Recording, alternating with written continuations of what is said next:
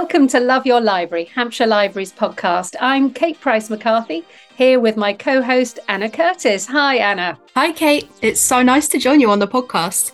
I always love listening, so I'm really excited to be here. Well, it's lovely to have you with us. So tell me, are you reading anything good at the moment? Oh, I've recently finished reading Malibu Rising by Taylor Reid Jenkins. She's the author of Daisy Jones and the Six and oh, The Seven yeah. Husbands of Evelyn Hugo. I've not read either of those yet, just just Malibu Rising, and it was a really good summer read, set in Malibu. So nice and sunny, lots of surfers, and it was great to read in the warm spell of weather that we had. How about you? Well, I'm a bit the other end of the scale. I feel I ought to be talking about a child friendly book today, as, as much of this episode is about children's books. But actually, what I'm listening to at the moment couldn't be more different. I'm read, well, I'm listening to American Prometheus by Bird and Sherwin, and it's all about Robert Oppenheimer's life. And I, th- I think it's the book that the film is pretty much based on. I'm 21 hours in, only another five to go, and it's one I was able to download from BorrowBox, which is fantastic. So, as you say, Kate, today's episode is all about children's books in celebration of the Summer Reading Challenge, which kicked off in July. And later on in the episode, you'll be hearing a conversation I had with children's writer and illustrator Kev Payne about why children's literacy is so important and about his inspiring route to becoming a children's author. It was also lovely to hear him talk so movingly about why he thinks libraries are magical places. And after that, Kate and I catch up with Rebecca, a library assistant at Winchester and Alresford Libraries. We talk about some of our favourite children's books and hear all about her fantastic recommended read.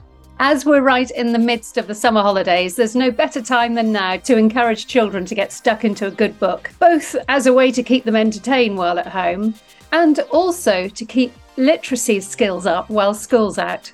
Every summer, the Reading Agency encourages children up and down the country to read six books and collect rewards. In Hampshire, our libraries will be gearing up to help little ones select the best books and find new favourites. Visit our Kids Zone page or pop into your local branch to find out more about the challenge. We'll pop a link in our show notes for you. But for now, here's Kate speaking to Kev Payne.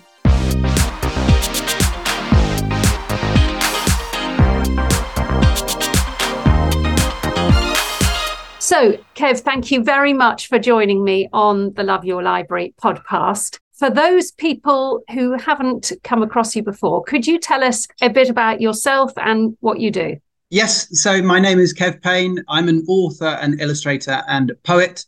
I was a primary school teacher for 17 years before deciding to leave hmm, about five years ago. And uh, yes, I love um, working on all kinds of projects as an illustrator, as an author, and yeah, love still going into schools as a poet. That's amazing. Now, from reading about you, looking at your website, being a children's illustrator, author, poet, I feel that for many people, you're kind of living this dream life. It was what so many people would love to spend their time doing. So, could you tell us? You probably don't have a typical day, but could you tell us a little bit about what a typical day might consist for you? It really depends what kind of project uh, I'm working on. So, for example, at the moment, I'm working on a board book for a publisher in Germany. So, I'm drawing lots of busy scenes, which I love to do, and hiding little extras into each scene, or perhaps even illustrating people I know into the scene. So, that's uh, something I'm working on at the moment. It really varies. And that's the wonderful thing. I feel very lucky to do my job because it really you could be drawing mermaids one day unicorns another coloring in dinosaurs. It's a very fun and exciting area to work in. Oh, that's great. Now uh, presumably like any children's author children's literacy is going to be something that you feel quite passionate about. So what do you think reading and books gives to children? How does it enrich their lives? So, as a teacher, yes, I still passionately believe in education and still have a keen interest in education. So, reading is at the very heart of learning. And I think as a child myself, just books, being surrounded by books as a child, now looking back was just such a wonderful start. And I think the more that children read from a young age, then the better yeah, opportunities they'll have in the in the future. And the thing is, it doesn't have to be. I think there's a fallacy that it needs to be huge books, but I think any reading is good reading. So for me, I think my way into reading was comics. So Beano, Dandy, things like that. And it's still something that I still read now. Calvin and Hobbes, biggest influence, I would say, on my reading. Anything to do with reading. Yeah. Football. yeah, well, that, that's a good question, really. If somebody has got a reluctant reader at home, what are, what are some good ways to get them more enthusiastic? What are good ways to get children who maybe have got out of the reading habit to get them back into reading again? I think finding those topics that really interest them. And I think almost to start off with, I would suggest short books or even just something they can dip in out of like poetry books for example you know they're short but it's a it's a way into way into reading fact books as well something that you can dip in and out of to build up that love of learning love of reading and the stamina as well to go and explore new things no it's interesting you talking about that you used to be a primary school teacher. It's quite an interesting route. So, how did you get from doing teaching? How did you then develop that into doing writing and, and illustrating? I've always been interested in writing and illustrating. As a child, when I was seven, I think was when I first wanted to be an author. And I often uh, tell children when I go into schools how I used to pick up books off the bookshelf in class, cover up the author's name, and pretend that I'd written books. So it was it was there from a young age, and I think it was something that I'd never really considered as a as a career you know, I, I, enjoyed writing. And I think with the cartoons, the idea of cartoons tends to be something that isn't serious. And I think that had been part of me for a while, thinking, oh, it's just a hobby. Or I'd heard, a, you know, as I was growing up, oh, it's a party piece and things like that. And it wasn't until I was older that I realized actually, no, these are worthwhile subjects. And yeah, so then I started to explore it, explore it more. It was actually planning a science lesson that gave me my first idea for a book. So we were learning about adaptation with animals and having taught the subject several years, I wanted to mix it up a bit. So I thought maybe I could find, you know, a different animal to talk about with the children. And I discovered an animal called blobfish, which had just been voted the world's ugliest animal. and I was fascinated. I thought as a grown up and as a teacher that you know, you'd know pretty much every animal that was out there. And this was a new one to me. And I found out about it. And then I found out another animal that I'd not heard about. And then I set myself the challenge of finding a whole alphabet of animals that perhaps people hadn't heard of. And certainly I hadn't heard of before. So planning that science lesson was the way into um, making my first book. Yeah, and then having had that idea as, your, as a child to then see your name in print, that must have been really exciting. Oh, very exciting. When I was seven was when I first wanted to be an author. When I was 11, I say I nearly had a book published because uh, a teacher in my school was a published author. And we had something called a media week, which was incredible, where we had a go at commentating on football matches, writing our own newspapers, and writing a picture book for younger children. And my book and another child's book were chosen by our teacher to be sent away to her publisher. And we got a really nice letter back saying, thanks for sending them, you know, really enjoyed them, not quite right for what we're looking for.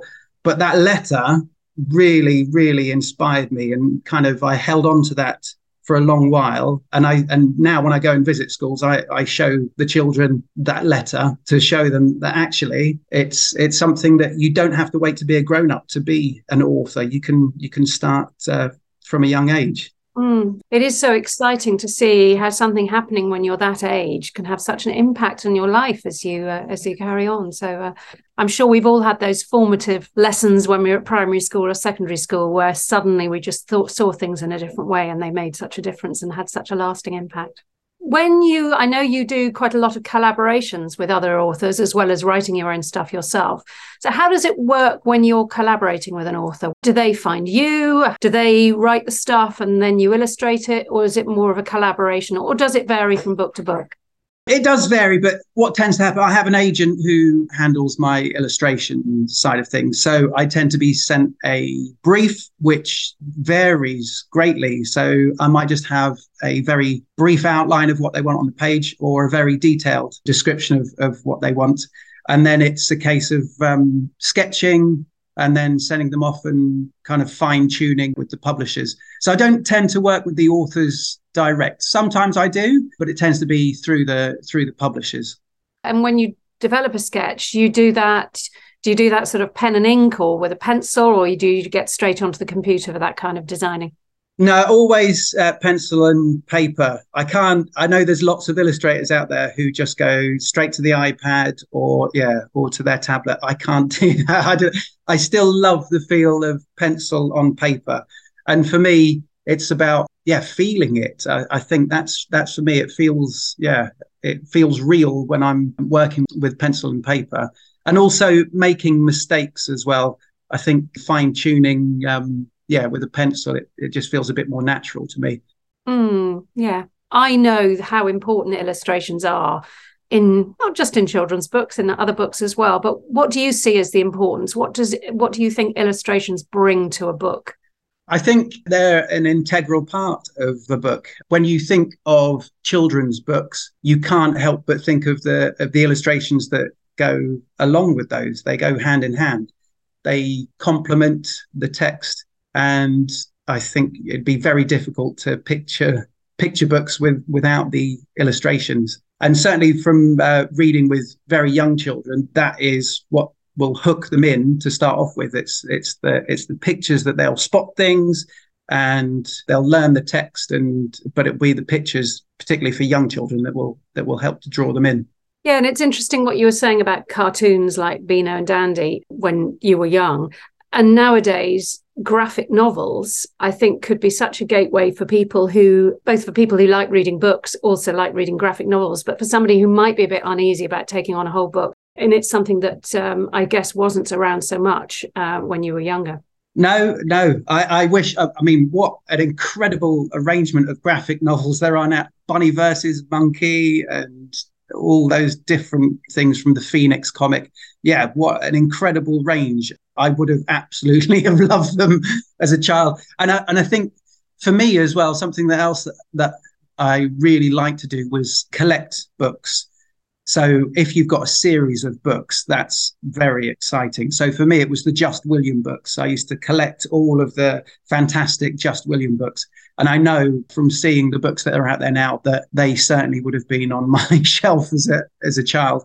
But like you say, graphic novels are a, a wonderful way of introducing children to reading and yeah, those reluctant readers as well. You can get through them fairly quickly. They're fun and it's almost like reading a cartoon that you'd watch on television. You can fill the gaps between each panel and just animate it in your head. I yes. guess I think that's how I, I would read them. That's interesting. Yeah. So you're using your imagination in a different way. You're using it visually as well as, as, as when you read. And I know we have good collections of graphic novels at the libraries as well, which is great. And also, you mentioned Just William. We used to love listening to those as audiobooks. Oh, um, having yes. on in the car with I think it's Martin Jarvis. Martin Jarvis, yeah, yeah, oh, he yeah. does it brilliantly. Yeah, so yeah, I can really recommend those if you're wanting something to while away a long journey in the car. Just William book on audiobook, are just great. Yeah, you've talked a little bit about what books that you loved when you were growing up. It's interesting you mentioned Just William, but also yeah, things like comics. But are there any other favourites you had as a child that influenced you, and maybe other ones that are contemporary ones that you would recommend to people that you think are particularly good? I think poetry played a really big part of my childhood. I think that's where I developed my love of, of language. And I still have the first poetry book that I had as a child. And it's one of those things with poetry that nobody tells you necessarily to learn poems off by heart. But when you really like a poem, they become part of you.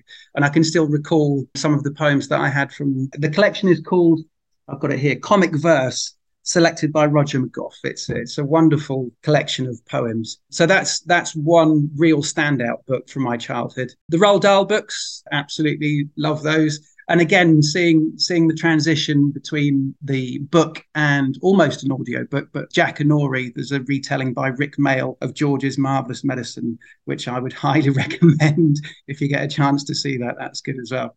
So if somebody really wants to get into writing or illustrating children's books, what kind of advice would you give them? So I would say the key for me, the biggest key was actually taking yourself seriously because I think it's something that a lot of people, and I certainly was, oh, I'd love to be a children's author. And you write a book and you might send it away. And I used to collect rejection letters because it was like, okay, on to the next one. So rather than thinking about the craft itself and learning about how to write a book it was like well i've written a book somebody's going to somebody's going to pick it up. But actually it was when i took that time to think right let's let's have a think. Let's think of the advice that i've been given and actually act upon it and investing in myself. And it's not just i don't mean financially. I decided to stop watching television in the evenings and learn the industry of writing and and illustrating and for me, that was the turning point between um, it being a dream that lots of people have and actually making it work. So I would say, yeah, that would be the biggest thing is take yourself seriously, invest in yourself and believe in yourself. Because if you're tentative and you're thinking, oh, I hope somebody does, then you're not really giving yourself the best opportunity. I was very lucky to be living close to the late Babette Cole, wonderful author of many books. And I found out that she was offering private lessons. So uh, I paid for a private lesson with her, and it was a wonderful and terrifying experience at the same time. But it was incredible just to find out how a real author, how a real author works. So I went to her house for this private lesson, and it was absolutely fascinating to see I think in my mind I had the, the this idea of an author's house, you know, marble entrance and stuff like. But her uh, her workbench was propped up with foreign editions of her books, and she sharpened her pencil with a massive knife, and she was just fantastic. And she ripped my story to shreds. There was no there was no love lost. I think again before before then you just kind of rely on friends and family to give you the feedback. And you know they're going to say oh that's nice. And you go oh, yeah it is nice. But actually to have somebody who is got no interest in necessarily looking after your your ego and but actually seeing what needs to be done. So i came away quite disheartened by her feedback but then on reflection it was fantastic. So I went back for a second time and I learned so much from so much from her. And I think the second time she rang up one of her publishers and handed me the phone, which I was completely unprepared for. And it didn't lead to anything, but it was like, yeah, here you go. Just go and get out there. And that that really pushed me to think, actually, that's something you something you have to do she said that her break, she sat on one of the um, doorsteps of a BBC executive and refused to leave until until uh, they'd looked at her portfolio. So she was very tenacious, and I just thought, actually, yes, there's a lot of um, there's a lot of waiting around in publishing, but actually, if you believe in yourself and you put yourself out there, that's something that you that you have to do. Mm, love that. What a what a great experience for me with poetry the thing that i absolutely love about poetry is it brings words to life. It brings language to life. And for me when i write my poems i'm not just writing them for me. I'm already thinking about the impact that they have on the reader. But also i really hope that it will inspire others to write. So when i run my workshops in the summer it almost be like here's my poem. What are you going to what are you going to do with it? How can you change it? How can you mix it up? And when i go and visit schools and work with children that's one of my favorite things is to see that light bulb moment where they go oh, i could do this. And they tell me their ideas and and sometimes it's better than mine. And you think well done that's great. Puppets music maybe even a bit of rap as well. That would be uh, something to look forward to during the summer poetry really is it feels like you can shape the words out from a book and you get to hold the words and you get to touch the words and you get to play with the words as well. I'm really really looking forward to the summer working with the different libraries. Mm. and uh, you've mentioned that you're doing a collaboration with a, a german publisher at the moment but is there anything else that you're working on at the moment? Any other books that we can look forward to seeing in the future I have a lot of different things on the go. Um, I'm working with a self-published author in America who's bringing out some books about dinosaurs, which is quite fun.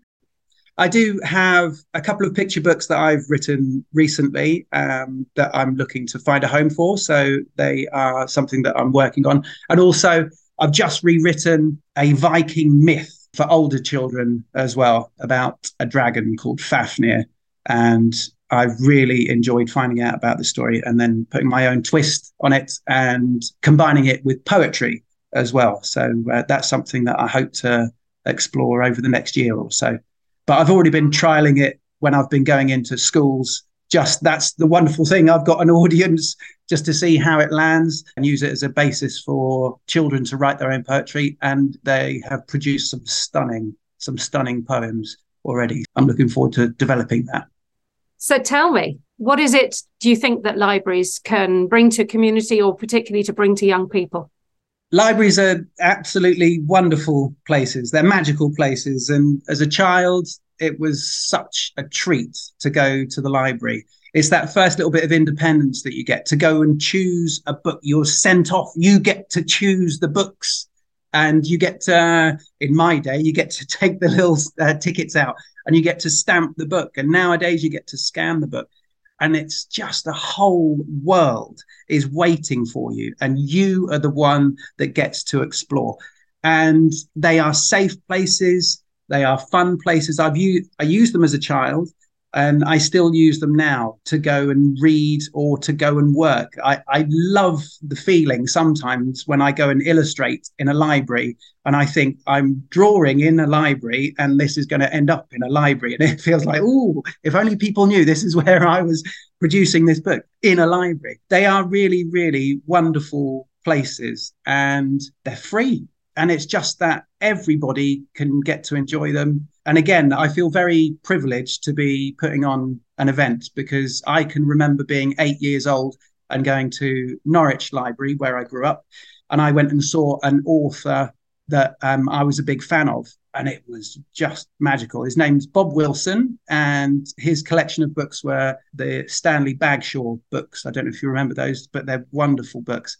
And so to have read his books and then see him in real life it was just wow this is amazing. And i can i can picture him now and just it was electric just thinking this is this is the person behind the book that i'm getting to meet.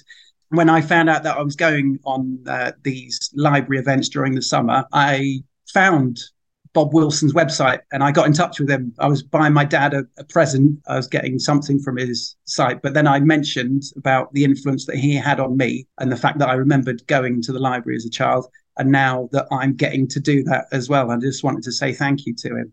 And so it was a lovely, it was almost like a full circle event that I am now doing something that I know had a bigger impact on me as a child again it's down to it's down to libraries putting on events like this that really do inspire children. And yes i just hope that um, some children will go away from my workshops feeling the same as well.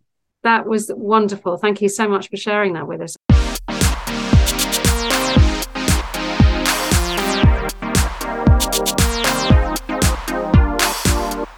I really enjoyed speaking with Kev. His enthusiasm and energy are really infectious, and great to hear what an impact libraries had on him when he was growing up. I loved hearing all about what he had to say about libraries. It really resonated with my experience as a child, so it was really fantastic to hear. Moving on to the second part of this episode now, it's time to get some inspiration for your little one's reading pile as we chat to library assistant Rebecca. Hi, Rebecca. Welcome to the podcast. Hello, thank you. It's lovely to be here. Uh, it's lovely to see you. And hello too to Anna, who's also joined us for this section of the episode. Hi, Kate. Nice to see you. Good to see you too. Okay, so let's start with you, Rebecca. You work in our libraries in Winchester and Alresford. And listeners might remember Rebecca from a podcast back in, I think it was May last year, when she came on to talk about The Bell Jar by Sylvia Plath. Now, this time you're here to talk about a very different book because we're right in the midst of this year's Summer Reading Challenge. So, Rebecca, before we get onto your book recommendation, can you tell me how the reading challenge is going at the libraries that you work at? Yes, absolutely. It is incredibly busy, which is fantastic. We're having lots and lots of children and families come into Winchester and Alresford, where I'm working, very keen to sign up to the Reading Challenge and sign up to the library if they're not members before. Yeah, lots and lots of big queues of people, but we're really, really happy to see lots of books going out and lots of smiling, happy faces keen to join in with the Reading Challenge this year. Yeah, it is absolutely rooted in the summer holidays, isn't it? Once school is done, let's sign up for the summer reading challenge. So, for those who haven't taken part before, could you tell me a bit about the summer reading challenge, who it's for, and what it's all about? So, the Summer Reading Challenge is aimed at primary school children predominantly, and it encourages children to carry on reading over the summer holidays because we know that there can be a dip in children's reading over the summer holidays. So, we really want to encourage children to read and discover new books and just to encourage that enthusiasm. So, the aim of the Summer Reading Challenge is to read six books throughout the summer. So, it started on the 15th of July and finishes on the 16th of September. So, you've got quite a few weeks to get reading. And you come into the library and tell our lovely volunteers all about what books you've been reading and collect stickers as you go along, some of which smell lovely, some of which smell not so lovely, and put them on your chart. And at the end, after you've read your six books, you get a fantastic medal and a certificate, which we encourage you to take into school and tell your teachers all about so yeah it's really it's really encouraging children to keep on reading and we do it in partnership with the reading agency. It introduces lots of new families to the libraries over the summer which is brilliant and really supports reading engagement and confidence and really supports children's well-being and development because you all know how crucial reading is is for that.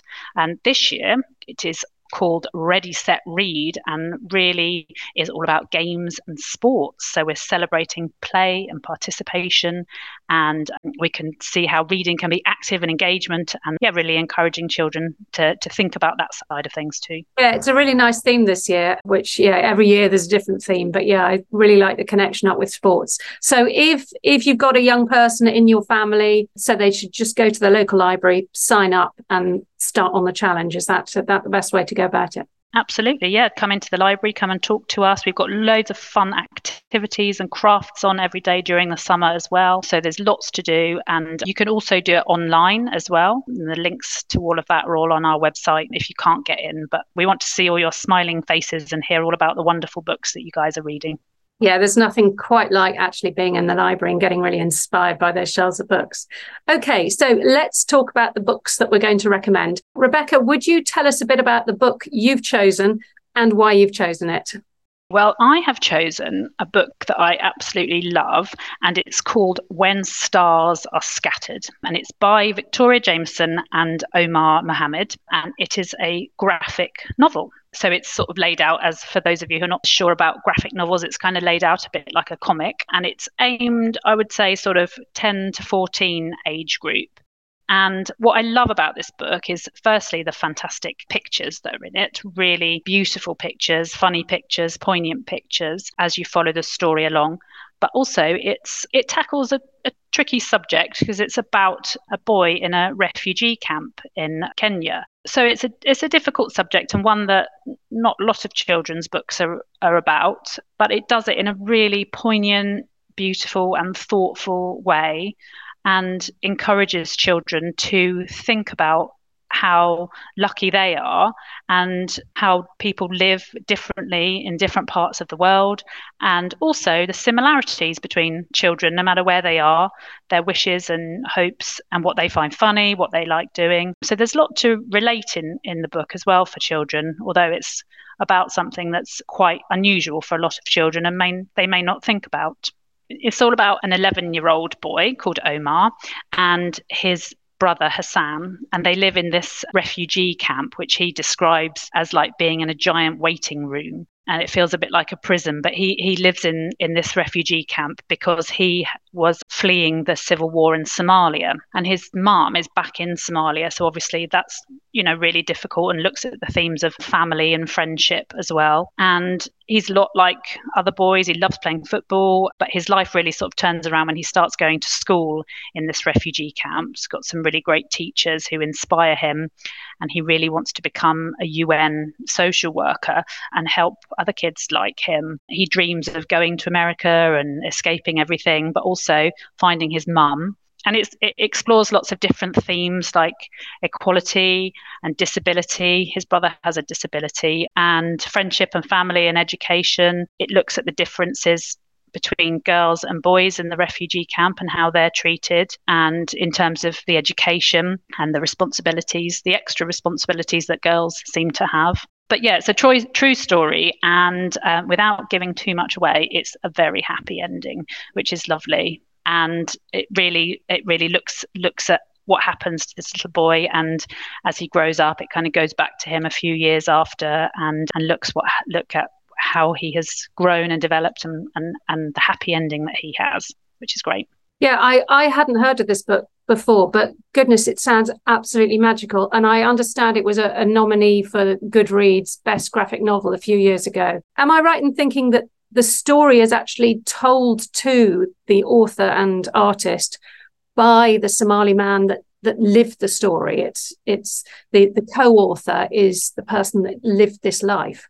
Absolutely, which makes it so much more powerful. I think it's written by him and Victoria Jamieson, so it, she draws the pictures, and it's kind of a joint work, which yes, which makes it even more powerful because it's about him and what he's lived through, which really sort of hits home as well. And there's a bit at the end which is just lovely of photographs actual photographs of him as an adult and some you know kind of reflection and uh, about that at the end which makes you know really yeah really poignant and lovely really lovely story uplifting but like i say tackles tackles a tricky subject. Well yeah that's true and it is it really demonstrates to me the kind of power of books to open up worlds for people um, and to give you that glimpse of a life that you can it's just unimaginable.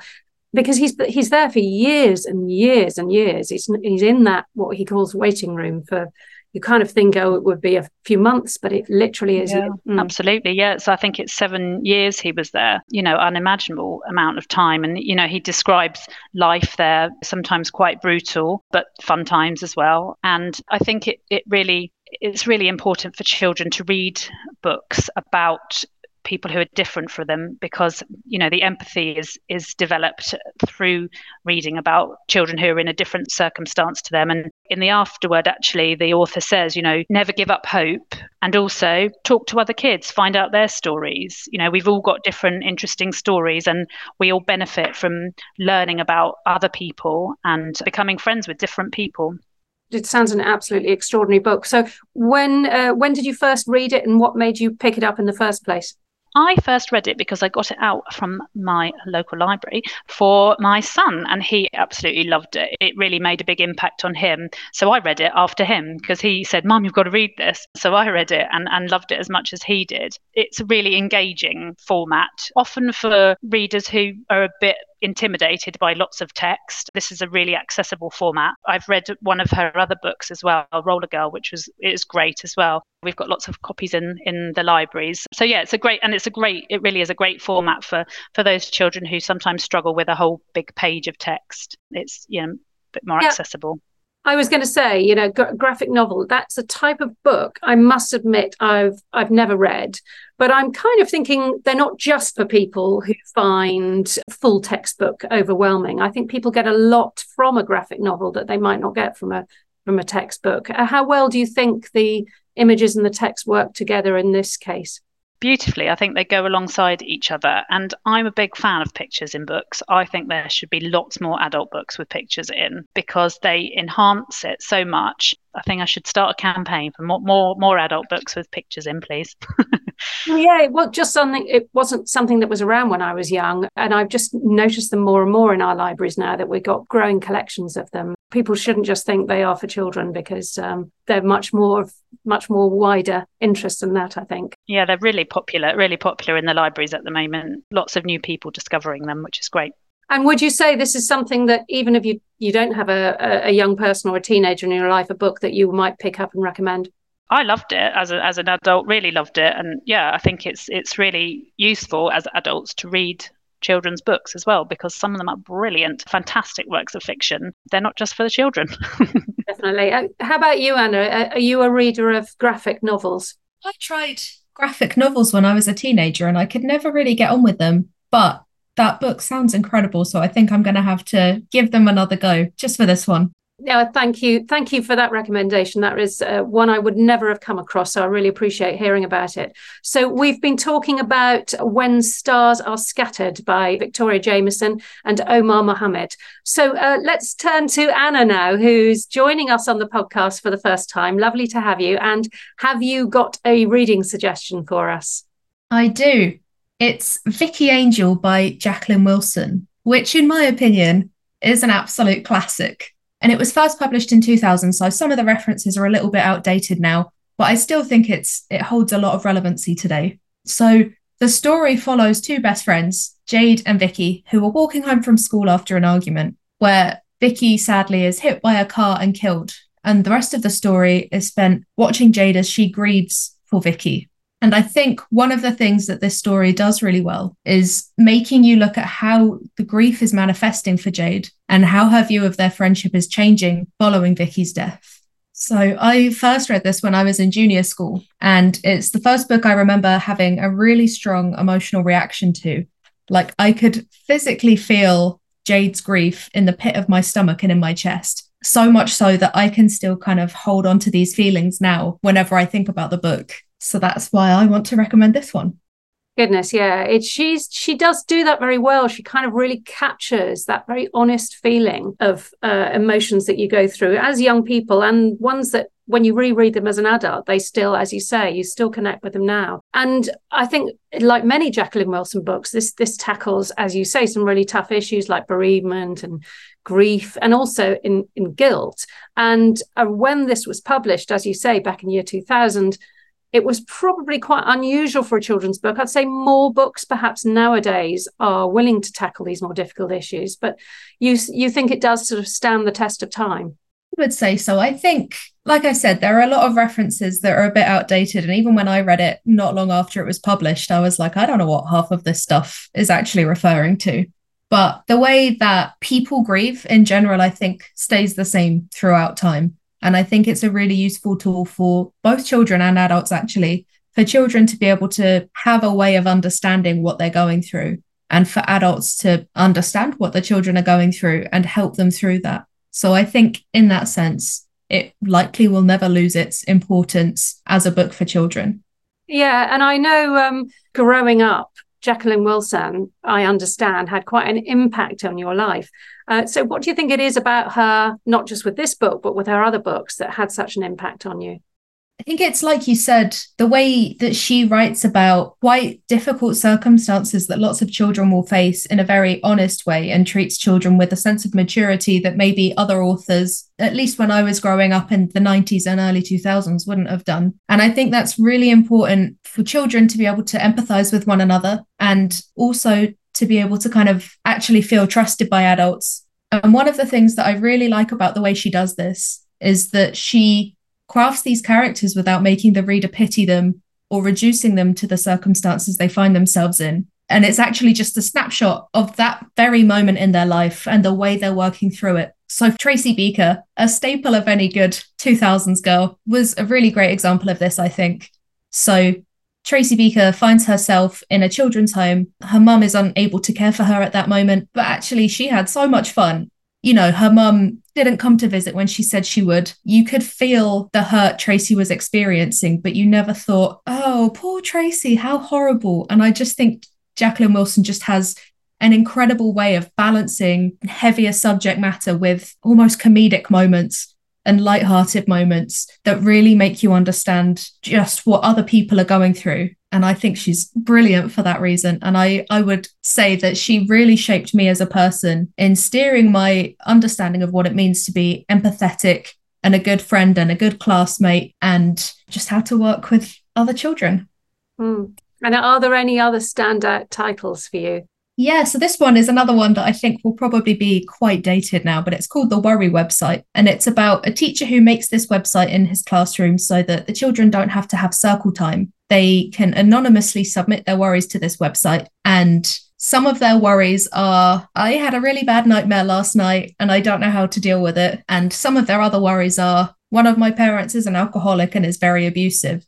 And so you kind of see this range of worries and issues happening within a group of seven children. And I think that's another one where you just kind of see within one class of children how many things people have got going on, but how it doesn't change their relationships with one another necessarily, and how they learn to interact with each other and how they learn to help each other through all of these really difficult moments. So that's another really standout one, I think, in terms of learning empathy.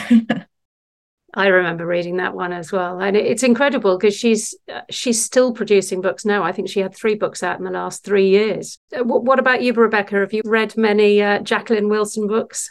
I think I'm a bit older than Anna, unfortunately, and I, I, was a bit I was a bit past that. But I know that they really, and my children have have read them, and I know that they they're brilliant in that they tackle, like you said, Anna, tackle some tricky issues in, a, in again an accessible way. And also, it's really important to show children reflected in the fiction that they read that you know not everyone it comes from a you know stereotypical 2.4 children family, and children have got tricky issues that they're dealing with, and it you know and, and those children, it's it's really important to see them reflected in the fiction yeah, no, I think you're I think you're absolutely right. I've got really vivid memories of listening to audiobook versions of Jacqueline Wilson stories on holiday with my family. I remember queuing up for the ferry to France listening to the bed and breakfast star.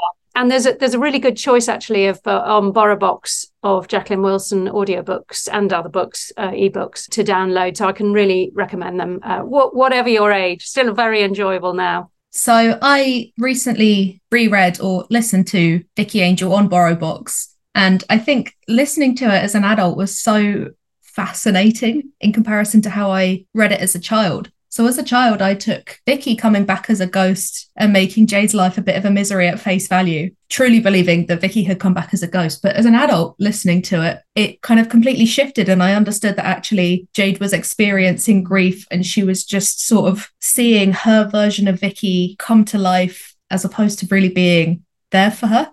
And I just thought it was so fascinating and such a really interesting way to reinterpret what I had understood as a child yeah, it is really different that we do see different books, films, TV programs, different different ways, and depending on the stage of our life. Well, thank you for that. We've been talking about Jacqueline Wilson's book, Vicky Angel, and before that, When Stars Are Scattered by Victoria Jamieson and Omar Mohamed.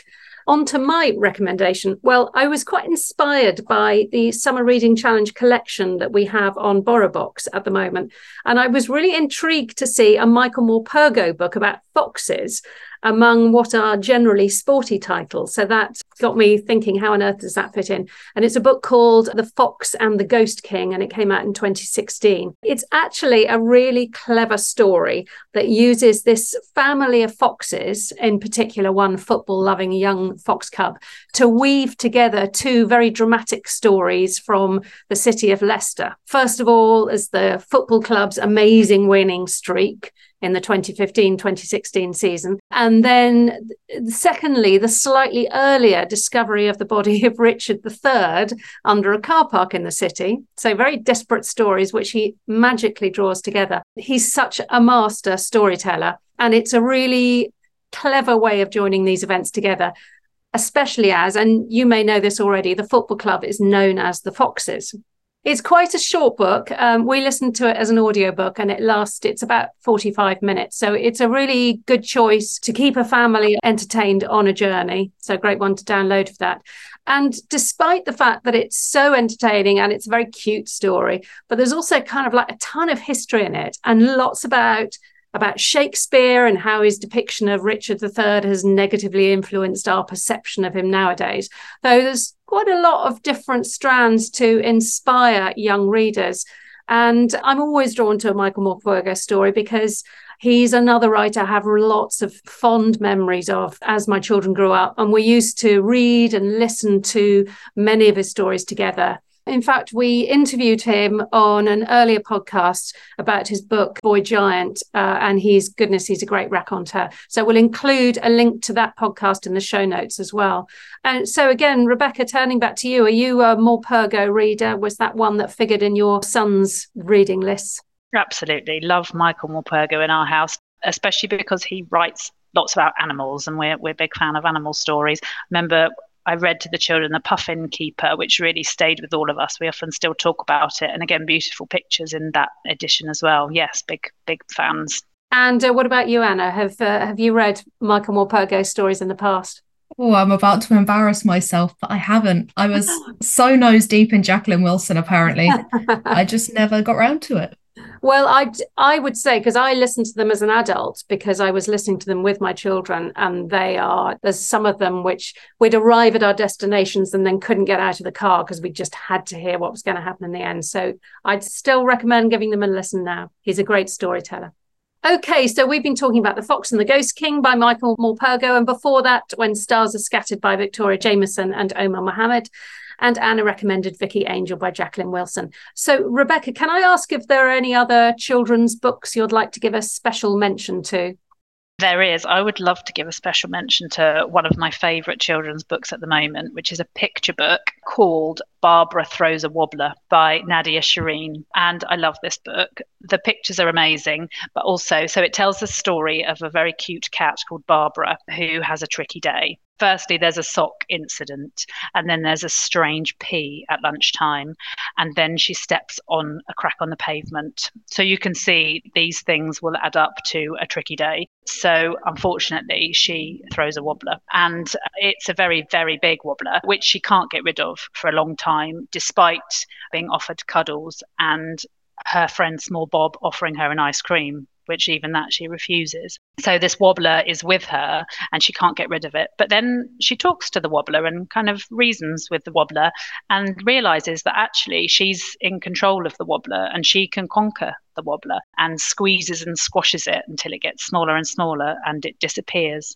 with a pop. But the wobbler does remind her that he may be back so then she has a happy day and and plays with her friends and has no more wobblers for that day anyway. Yeah it's a really lovely book. And i think one we and we can all identify with either we've had tricky days or our children have had tricky days and thrown big wobblers. And it's got a brilliant guide at the end to bad moods. Which has got little it's an illustrated guide to bad moods and goes from figure one the sulk through to the tizzy the seethe the huff the grump ending in figure six, the wobbler. And it describes about how these bad moods affects you and, and pictures of them. So yeah, it's a really, really lovely, fun, hilarious, gorgeous book about how emotions are tricky when you're growing up and when you're grown up and little ways of dealing with them. Oh, I love that. I, I think it's so great that there are being books that are talking about children's emotions. That is such a, a helpful way of dealing with it as well. I think uh, one that I could probably do with from time to time. Yeah, absolutely. I think it's it's lovely to be able to for parents and you know for grown-ups and children to be able to share a book like this and, and reflect on you know how, how we've all experienced that and and that it's normal and that there, that there are ways through it. Yeah, exactly. And finally, Rebecca, when you were last on the podcast, you talked very passionately about how libraries can be incredibly supportive places for their local communities. Would it be okay if you reminded us about some of the ways that many people, in particular new parents, can find support at their local library? Absolutely, yeah, you're right. I, I, am really passionate about this. The library is a is a really safe, welcoming place for for people who are experiencing loneliness and isolation and, and difficulties of all sorts. And we, you know, welcome everyone to, to come in. It's it's you know we don't ask you to pay any money it's it's free and and especially in the winter it's a warm place to be and we run lots of groups in in all of our libraries across hampshire and I know that rhyme time, baby bounce and rhyme, and story time for children are incredibly important for so so many people. Firstly, because of the development for babies and children, about their speech and the social aspect, incredibly vital for, for children's speech and development but also really, really essential and important for new parents. It's, it can be an incredibly isolating time for new parents. And just to get out and come and see other people who are experiencing the same problems as you are, just to sort of have that safe space for the children to enjoy themselves and for you to maybe make friends and, and talk to people who are going through the same things as you are is, is really, really important, especially for, especially for, like you say, I'm really enthusiastic and passionate about the problems that new parents can face. It's one of lots of groups that we run in the libraries. There's Knit and Natter and Scrabble groups, and I run a group here in Winchester called Read Aloud, which is like Billet story time for grown-ups basically. So it's us reading to adults who come in, and it's lovely to see people making new friends, coming in week after week, and really helping people who do find life difficult sometimes and, and, and are lonely, but also for people who aren't, who just want to make new friends. You know, the libraries play a really, really crucial role in combating loneliness and, and isolation. Thank you so much for that, for talking about that, Rebecca. I think it's really inspiring to to hear and uh, always worth revisiting. Such an important point. I, I certainly know when I was a new parent, those toddler groups were an absolute lifeline. And it's where my solid group of friends who i met that's where i met them through is those toddler groups. They uh, they stay with you. So thank you for joining us rebecca and we look forward to seeing you again very soon. That was absolutely great. Thank you very much. Bye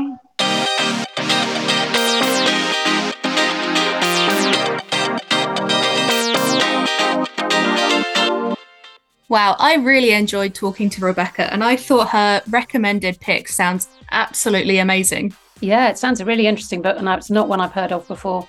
And it was lovely to have Rebecca back to talk with us. She's always got some great suggestions, and it's heartwarming to hear her talking about the impact libraries make in the community. So, don't forget to pop into your local library this summer to find a great book to read or to inspire any younger people you know to take part in this year's reading challenge. Picture books and graphic novels all count towards their goal of six books, so there's plenty to choose from. Well, that's about all we've got time for today. Thank you to Kev and Rebecca for joining us and to you for listening. I'm Anna Curtis. And I'm Kate Price McCarthy.